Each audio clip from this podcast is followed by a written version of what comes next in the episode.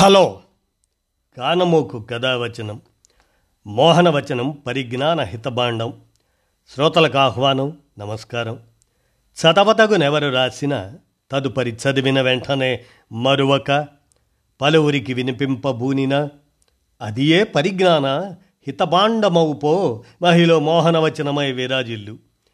పరిజ్ఞాన హితబాండం లక్ష్యం ప్రతివారీ సమాచార హక్కు ఆస్ఫూర్తితోనే ఇప్పుడు జ్యోతి పి వారి సినిమా విశ్లేషణగా ఒక కన్నడ సినిమా సింగారవ్వ అనే దాని గురించి మీ కానమోకు కథ వచ్చిన శ్రోతలకు జ్యోతి పి విశ్లేషణ రచనని సింగారవ్వ అనే కన్నడ సినిమా గురించి ఇప్పుడు మీకు వినిపిస్తాను. వినండి. సింగారవ్వ. స్త్రీల జీవితాలపై స్వభావాలపై ఎన్నో ఆంక్షలు పెడుతుంది లోకం. పుట్టినరోజు నుండి ఆడపిల్లను తనకు అనుకూలంగా మలుచుకుంటుంది. అలా మలుచుకోవాలని పితృస్వామి సమాజం భావించింది. భావిస్తుంది కూడా. స్త్రీ ఎప్పుడు ఎవరితో మాట్లాడాలి? ఎంతసేపు మాట్లాడాలి? ఏం మాట్లాడాలి? ఇలాంటి చిన్న చిన్న విషయాలపై కూడా ఎంతో నియంత్రణ ఉంటుంది. చాలామంది ప్రస్తుత సమాజంలో స్త్రీల జీవితం మారింది అని అంటూ ఉంటారు. ఓ వర్గం స్త్రీలు కొంత స్వేచ్ఛను అనుభవిస్తూ తమ జీవితాల పట్ల తామే నిర్ణయాలు తీసుకుంటున్నారు కానీ ఇప్పుడు కూడా స్త్రీల పట్ల లోకం చూపించే వైఖరి ప్రతి ఒక్కరిలోనూ కనిపించే జడ్మెంట్ జడ్జిమెంటల్ యాటిట్యూడ్ మాత్రం ఒకేలా ఉంది. సమాజ వైఖరిని పట్టించుకోకుండా జీవించడానికి ప్రయత్నించే కొందరు స్త్రీలు ఇప్పుడు కనిపిస్తారు తప్ప స్త్రీల పట్ల సమాజ దృష్టికోణంలో పెద్ద మార్పు లేదు. స్త్రీలాగే పురుషుడు కూడా కుటుంబంలో ఎన్నో పాత్రలు పోషిస్తాడు. తండ్రి అన్న భర్త కొడుకు బంధువు స్నేహితుడు ఇలా ఎన్నో రూపాలలో స్త్రీతో అనుబంధం కలిగి ఉంటాడు. కానీ స్త్రీ పట్ల అతనిలో ఒక అధికార భావం అన్ని బంధాలలోనూ కనిపిస్తూ ఉంటుంది. పురుషుడు ఎవరితోనైనా ఏ విధంగా అయినా మాట్లాడవచ్చు. అతని బంధాల పట్ల ఆమోదం చూపుతుంది ప్రపంచం. ఇందులో స్త్రీలు కూడా మినహాయింపు కాదు. కానీ ఒక అమ్మాయి అందరితో ఒకేలా మాట్లాడుతూ ఒకేలా ప్రవర్తిస్తూ ఉంటే ఆమెలో నిజాయితీ మాత్రం ఎవరికీ కనిపించదు. ఎందుకో? అందరి దృష్టిలో ఆ అమ్మాయి నైతిక విలువలు లేని స్త్రీగా మిగిలిపోతుంది. దొంగచాటుగా ఎన్ని కథలు నడిపించినా ఆమె ఆ వ్యవహారాలను తనకు అనుకూలంగా మరల్చుకోగలిగితే ఆమెను భయంగా చూస్తుంది ప్రపంచం. ఎంతో గౌరవాన్ని ఆమె ఎదుట ప్రదర్శిస్తుంది. కానీ ఏ స్వార్థము జంకు లేకుండా అవసరమైన సిగ్గు ప్రదర్శించకుండా మగవారి అందరితోనూ ఏక విధంగా ఒకే విధంగా మసిలే స్త్రీని ఎంత హింసకు సమాజం కుటుంబం కూడా గురి చేస్తాయో గమనిస్తే ఒక మూసలోకి స్త్రీని బంధించటం వెనక సమాజం ప్రదర్శించే క్రౌర్యం అర్థమవుతుంది. కొందరితో మాట్లాడేటప్పుడు తల ఎత్తకూడదు. కొందరితో సూటీగా మాట్లాడకూడదు కొందరితో కలిసి నడవకూడదు కొందరి ముందుకు రాకూడదు. ఇలా ఎన్ని ఆంక్షలో స్త్రీల జీవితాల్లో ఈ ఆంక్షలను అర్థం చేసుకోలేని ఓ అమాయక స్త్రీ కథతో పంతొమ్మిది వందల అరవై నాలుగులో తమిళంలో కై కొడుద దైవం అనే పేరుతో సినిమా వచ్చింది. కెఎస్ గోపాలకృష్ణన్ గారి దర్శకత్వంలో ఈ సినిమా స్త్రీలను జడ్జి చేసే సమాజ కుటుంబ వైఖరిని సూటిగా ప్రశ్నిస్తుంది. ఈ సినిమా కథను ట్రీట్ చేసిన విధానం చాలా గొప్పగా ఉంటుంది.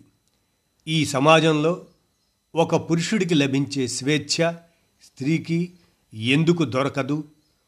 ఒకే సమస్యను పురుషుడు తాను స్వయంగా అనుభవిస్తున్నప్పుడు దాన్ని చూసే విధానం అదే సమస్య స్త్రీకి ఎదురైనప్పుడు ఆమెను చూసే విధానంలోని తేడాను అందులోని స్వార్థాన్ని చాలా గొప్పగా ప్రశ్నిస్తుంది ఈ సినిమా.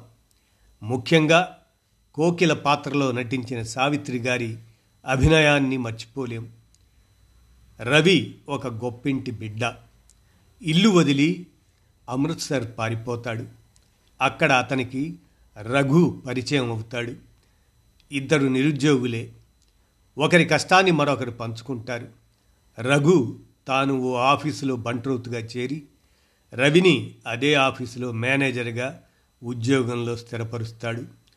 తనకు వచ్చిన ఉద్యోగాన్ని రవి చేసేలా చూస్తాడు. రవి కూడా రఘు కుటుంబానికి సహాయపడుతూ తన స్నేహాన్ని నిరూపించుకుంటాడు. రవి అదే ఆఫీసులో పనిచేస్తున్న లతను ప్రేమిస్తాడు. లత తల్లిదండ్రులది ప్రేమ వివాహం. ఆమె తల్లి చనిపోయింది. తండ్రి ఆమె ప్రేమను మన్నించి ఇద్దరికీ వివాహం జరిపిస్తాడు. వీరి పెళ్ళి తరువాత రఘు వేరే వెళ్ళిపోవాలనుకుంటాడు. కానీ రవి దానికి ఒప్పుకోడు. రఘు లతల మధ్య మంచి అనుబంధం ఏర్పడుతుంది. లతకు వంట నేర్పించి ఆమెకు దక్షిణ ప్రాంతపు జీవితాన్ని పరిచయం చేస్తాడు రఘు. రవితో కన్నా రఘుతో ఎక్కువ సమయం గడుపుతుంది లత. ఇది చుట్టూ ఉన్న వారికి వింతగా కనిపిస్తుంది. రఘుకి లతకి మధ్య ఏదో ఉందనే ప్రచారం జరుగుతుంది. ఇది తెలిసి రఘు కొందరిని కొడతాడు. తన వలన రవి కాపురం పాడు కాకూడదని ఇల్లు వదిలి వెళ్ళిపోవాలనుకుంటాడు.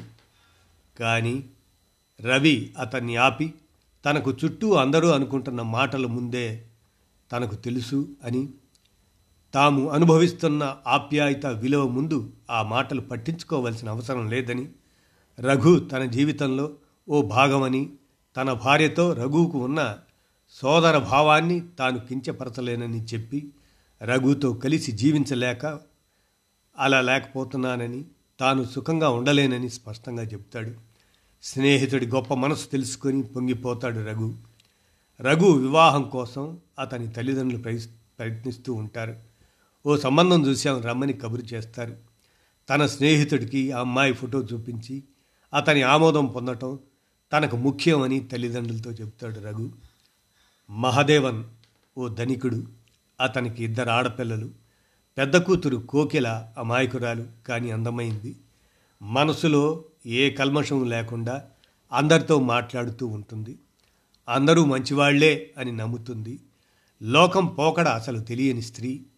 చిన్న కూతురు శకుంతల లోకం తీరుతెన్నులు తెలుసుకొని జాగ్రత్తగా మసులుకునే అమ్మాయి. అక్కను ఎన్నో సందర్భాలలో తన ప్రవర్తన మార్చుకోమని చెబుతూ ఉంటుంది. కోకిల స్వభావం తెలుసుకున్న ఆమె స్నేహితులు తమ అవసరాలకి ఆమె మంచితనాన్ని వాడుకుంటూ ఉంటారు. అదే ఊరిలో చెడు తిరుగుళ్ళు తిరుగుతూ దొంగతనానికి అలవాటు పడిన వరదన్ అనే ఓ యువకుడు ఉంటాడు. అప్పుల బాధ తాళలేక వారిని భయపెట్టడానికి ఒకరోజు అతను సముద్రం ఒడ్డున ఉరి వేసుకునే ప్రయత్నంలో ఉండగా చూసిన కోకిల అతన్ని ఆపి డబ్బు ఇస్తుంది. పైగా చనిపోకు నీకు కష్టం ఉంటే డబ్బు మళ్ళీ అడుగు అని అమాయకంగా చెబుతుంది. ఇది అలుసుగా తీసుకొని వరదన్ డబ్బు కావలసినప్పుడల్లా ఆమె కాలేజీ వద్దకి వెళ్ళి అందరు చూసేలా వెళ్ళి డబ్బు తెచ్చుకుంటూ ఉంటాడు. పైగా తాము ప్రేమికులమని ప్రచారం చేస్తాడు. నన్ను తప్ప మరెవరిని నువ్వు వివాహం చేసుకోలేవని కోకిలను బెదిరిస్తాడు. కోకిల అతని స్వభావం తెలుసుకొని అతని పాపానికి అతనే పోతాడని వదిలేస్తుంది. తనపై జరుగుతున్న విష ప్రచారాన్ని ఆమె పట్టించుకోదు. తాను మంచిగా ఉంటే చాలని అతని మాటలు ఇతరులు ఎందుకు నమ్ముతారని అనుకొని ఎవరినీ ఖండించదు. ఆమెకు ఎన్ని సంబంధాలు చూసినా ఆమెకేదో తేడా ఉందని నీతి లేనిదని జరిగిన ప్రచారంతో ప్రతి సంబంధం తప్పిపోతూ ఉంటుంది. తండ్రిగా మహదేవన్ తీవ్ర వేదనను అనుభవిస్తూ ఉంటాడు.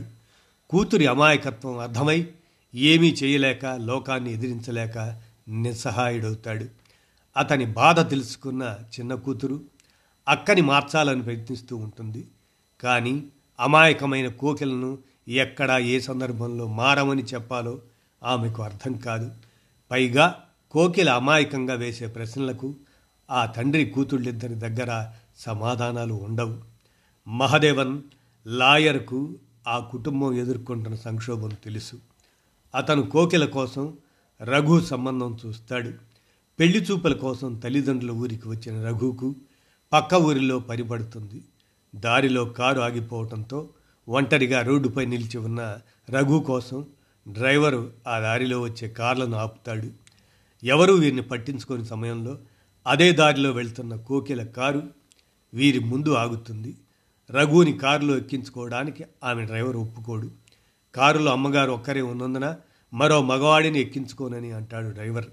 కానీ సాటి మనిషికి సాయపడటానికి మగ ఏంటి ఆడ ఏంటి అని డ్రైవరు మాటను పట్టించుకోకుండా రఘుని కారు ఎక్కమంటుంది కోకిల.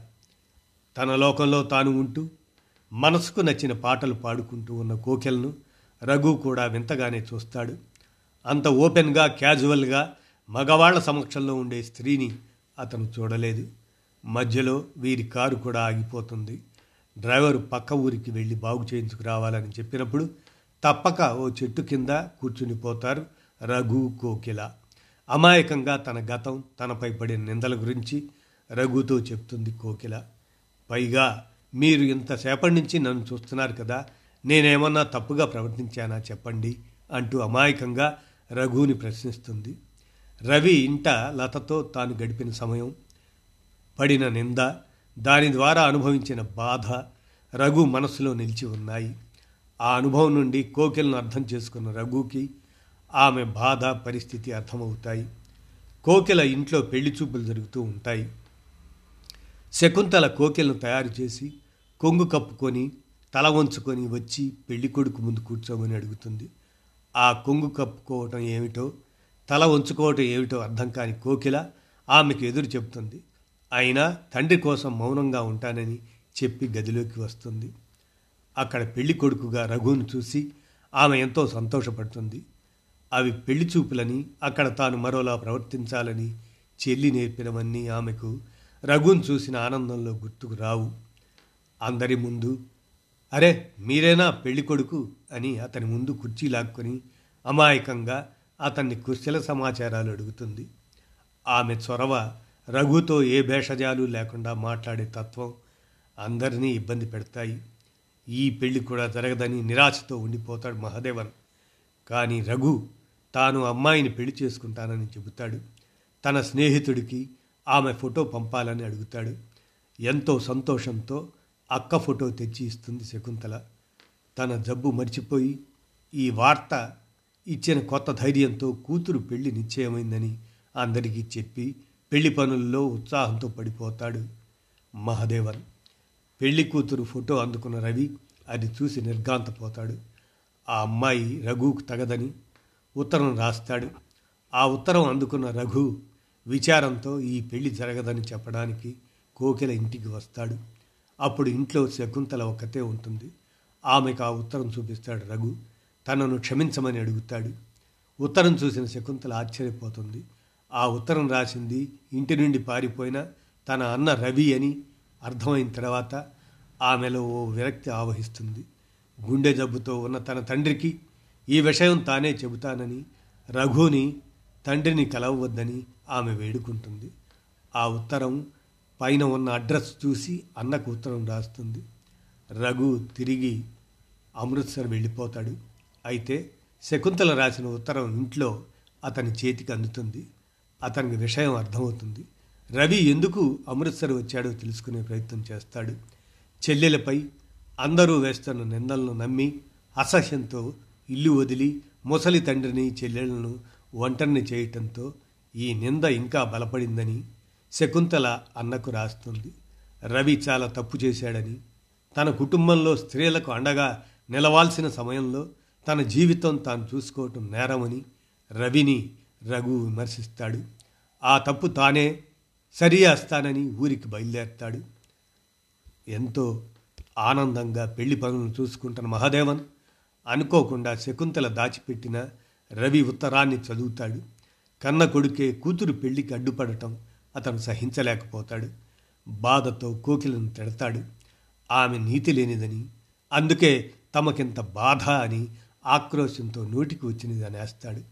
అప్పటిదాకా ఊరంతా తనను ఆ మాట అంటున్నా వరదన్ తన పెళ్ళి ఆపేస్తానని బెదిరించినా దేనికి భయపడని కోకిల తండ్రిని మాత్రం తనని తప్పు పట్టవద్దని బ్రతిమాలుతుంది అందరూ తనను ఏమన్నా పట్టించుకోనని కానీ తండ్రి తనని ఆ మాట అంటే తట్టుకోలేనని ఆమె ఏడుస్తూ వేడుకుంటుంది. కొడుకు చేసిన పనికి ఆక్రోశంతో ఉన్న మహదేవన్ ఆవేశంతో తిరిగి కోకిలను అదే మాట అంటాడు. ఇంట్లో ఈ గొడవ జరుగుతున్నప్పుడే రఘు తిరిగి వస్తాడు. ఈ పెళ్ళి ఆపేయడానికి వరదన్ రఘు తల్లిదండ్రులు ఇంటికి వచ్చి కోకిలి మీద అభాండాలు వేస్తుంటే విన్న రఘు అతన్ని చితకదన్ని ఊరందరి ముందు బుద్ధి చెప్పాడని మహదేవన్కి తెలియదు. రఘుని నువ్వు మమ్మల్ని మోసం చేసావు కదా అని అడుగుతుంటే రఘు ఇప్పుడే కోకిల మెడలో తాళి కడతానని అంటాడు. శకుంతల అక్కను తీసుకురావడానికి పైకి వెళ్తుంది. కానీ అప్పటికే కోకిల తండ్రి వాడే నిద్ర మాత్రలన్నీ మింగేస్తుంది ఆమె. ఆ స్థితిలో రఘుని గుర్తుపట్టి చూడు మా నాన్న కూడా నేను చెడిపోయానని అంటున్నాడని ఆమె అమాయకంగా రఘుకి చెప్తుంది. ఈ సీను ప్రతి ఒక్కరి హృదయాన్ని కదిలిస్తుంది. ఆమె ఆఖరి శ్వాస తీసుకుంటుందని అర్థం చేసుకున్న రఘు ఆమె మెడలో తాళి కడతాడు. నువ్వు మంచిదానివే అంటూ ఆమెను పట్టుకుని ఏడుస్తాడు. అదే సమయంలో ఆ ఇంటి పుత్రరత్నం రవి తిరిగి వస్తాడు. సమాజ నిందలకు బలైపోయిన ఎందరో అమాయక స్త్రీల జీవితాలను గుర్తుకు తెస్తూ సినిమా ముగుస్తుంది. ఓ స్నేహితుడిగా భర్తగా అపారమైన మంచితనాన్ని ఆదర్శాన్ని ప్రదర్శించే రవి పాత్ర మాత్రం ఈ సమాజంలో సగటు మగవాడికి ప్రతీక. అతని మంచితనం లోతుగా ఆలోచించే వైఖరి చెల్లెల విషయంలో కనిపించదు. భార్యను రఘుతో కలిపి మాటలనే సమాజాన్ని అతను పట్టించుకోడు. స్నేహితుడి స్నేహం పట్ల భార్య విధేయత పట్ల అతనిలో ఉన్న నమ్మకం ఇంట్లో చెల్లెలి విషయంలో కనిపించదు. ఓ దుర్మార్గుడు తన చెల్లిపై నిందలేస్తుంటే అండగా నిలబడవలసిన సమయంలో వారిపై అసహ్యంతో ఇల్లు వదిలి వచ్చేస్తాడు. తాను ప్రేమించి వివాహం చేసుకున్న భార్య పట్ల అతనిలో కనిపించే బాధ్యత చెల్లెలి విషయంలో కనిపించదు. రఘు వివాహం కోకిలతో జరుగుతుందని తెలిసి స్నేహితుడి జీవితం బాగుండాలని కోరుకుంటూ చెల్లెలికి అన్యాయం చేస్తున్నానని తెలిసి కూడా ఆ పెళ్ళి ఆపుతాడు. మంచి స్నేహితుడు మంచి భర్త అయిన రవి మంచి అన్నగా మంచి కొడుకుగా ఉండలేకపోతాడు. మరో ఇంటికి వెళ్ళే ఆడపిల్ల తన సోదరి అయినా ఆమె నైతికత గురించి జరుగుతున్న ప్రచారం తనకు ఇబ్బంది కలగజేస్తుందని తెలిసి కుటుంబాన్ని వారి మానాన వదిలేయడానికి సిద్ధపడిన స్వార్థపరుడు అతను. తమ భార్యలకు పిల్లలకు ఇచ్చే స్వేచ్ఛను ఇంటి ఆడపిల్లలను ఇవ్వని అన్నలు మన చుట్టూ కనిపిస్తారు. తమ ఇంటి స్త్రీల పట్ల అధికారంలో ఏమాత్రం తేడా వచ్చినా వీరు సహించరు. భార్య పైన వారికి అదే ఆధిపత్యం ఉంటుంది. కానీ ఇక్కడ లత కన్నా రఘు పట్ల రవిలో విధేయత ఎక్కువ. లత రఘుతో కాకుండా తన పుట్టింటి తరపున మరొకరితో అంతే చనువు ప్రదర్శిస్తే రవి ఆమెకు అంత అండగా నిలబడి ఉండేవాడు కాదు. లత చనువుగా ఉంటున్న వ్యక్తి పట్ల రవిలో ఆమోదం ఉంది. తాను ఆమోదించిన వ్యక్తి పట్ల మాత్రమే స్త్రీ చనువు చూపాలనుకునే రవి చెల్లెల విషయంలో అందుకే అంత కఠినంగా ప్రవర్తించగలిగాడు. ఆమెకు అండ అవసరమైన సమయంలో తన దారి తాను చూసుకున్నాడు. లోకం ముందు ఆమెను ఇంకా పలసన చేయగలిగాడు. కోకెల మంచిది అనిపించుకోవడానికి మరో మగవాడు కట్టే తాళి మాత్రమే సాక్ష్యం అవడం చాలు. పితృస్వామి సమాజం అర్థం అవ్వడానికి ఈ సినిమా తెలుగులో తెలుగుతో సహా ఎన్నో భాషల్లో రీమేక్ చేయబడింది. కానీ వాటన్నిటి మధ్యన అక్కడ కూడా సావిత్రి గారి నటన చిరస్మరణీయంగా మిగిలిపోతుంది. రఘుగా శివాజీ గణేశన్ ఎవరూ ఎప్పటికీ మర్చిపోలేని నటనను ప్రదర్శిస్తారు. ఈ సినిమాలో కోకిలకు జరిగిన అన్యాయాన్ని కోకిల్ లాంటి స్త్రీల పట్ల కుటుంబం సమాజం ప్రదర్శించే వైఖరిని చర్చకు పెట్టడానికి దర్శకుడు రఘు రవిల స్నేహాన్ని ముఖ్య విషయంగా తీసుకొని లతతో రవి వివాహం లత రఘుల స్నేహం అనుబంధం దీనివల్ల నలుగురిలో వీరికి ఎదురైన సమస్యను ప్రధాన విషయంగా చూపిస్తారు. రవి పెళ్ళి ప్రసక్తి వచ్చేదాకా అసలు మూలకథ పరిచయం అవ్వదు అంటే ముఖ్యమైన పాయింట్ని చివరిలో ప్రస్తావిస్తూ సినిమా మూడొంతులు ఆ పాయింట్ను బలపరచడానికి ఓ వాతావరణాన్ని సృష్టించడానికి దర్శకుడు ప్రయత్నిస్తారు. ఇదో గొప్ప ప్రయోగం. ఆయన చూపిన ఈ టెక్నిక్ వల్లే కోకిలకు జరిగిన అన్యాయాన్ని ఎవరూ ఖండించలేరు. కోకిల నిడివి చిన్నది చేస్తూ ఆమె పట్ల ఇతరులు ప్రదర్శించే వైఖరికి దర్శకులు పెద్దపీట వేస్తూ కథనాన్ని నడిపించిన తీరే ఈ సినిమా కథకు పెద్ద బలం. ఆ విషయంగా చూస్తే ఇది అప్పట్లో జరిగిన చక్కని సినీ ప్రయోగం. మన దర్శకులు ఇలాంటి టెక్నిక్ను చాలా తక్కువగా వాడతారు. పాత్ర నిడివి దాన్ని బట్టి దాని ప్రాముఖ్యతను నిర్ణయించే మన సినీ సంస్కృతికి భిన్నంగా ఓ పాత్ర ప్రాముఖ్యతను జస్టిఫై చేయటానికి మూడొంతులు సినిమాను నడిపి దర్శకులు కథను చెప్పిన తీరు అబ్బురపరుస్తుంది. కానీ మొదట్లో మీకు ఈ సినిమా జ్యోతి పి వారు సింగారవ్వ అనే కన్నడ సినిమా అన్నట్లుగా నేను చెప్పాను. కానీ ఇది సింగారవ్వ కాదు. ఇది కోకిల అనేటువంటి తమిళ సినిమాపై జ్యోతి పి గారి విశ్లేషణను అర్థం చేసుకుంటారని మీకు ఈ కోకిల అనేటువంటి తమిళ సినిమా ప్రముఖంగా సావిత్రి నటన పట్ల మంచి అవగాహన కోసం ఈ సినిమా విశ్లేషణను జ్యోతి పి అందజేసిన దాన్ని బట్టి మీకు కానమూకు కథ వచ్చిన శ్రోతలకు వినిపించాను. విన్నారుగా? ధన్యవాదాలు.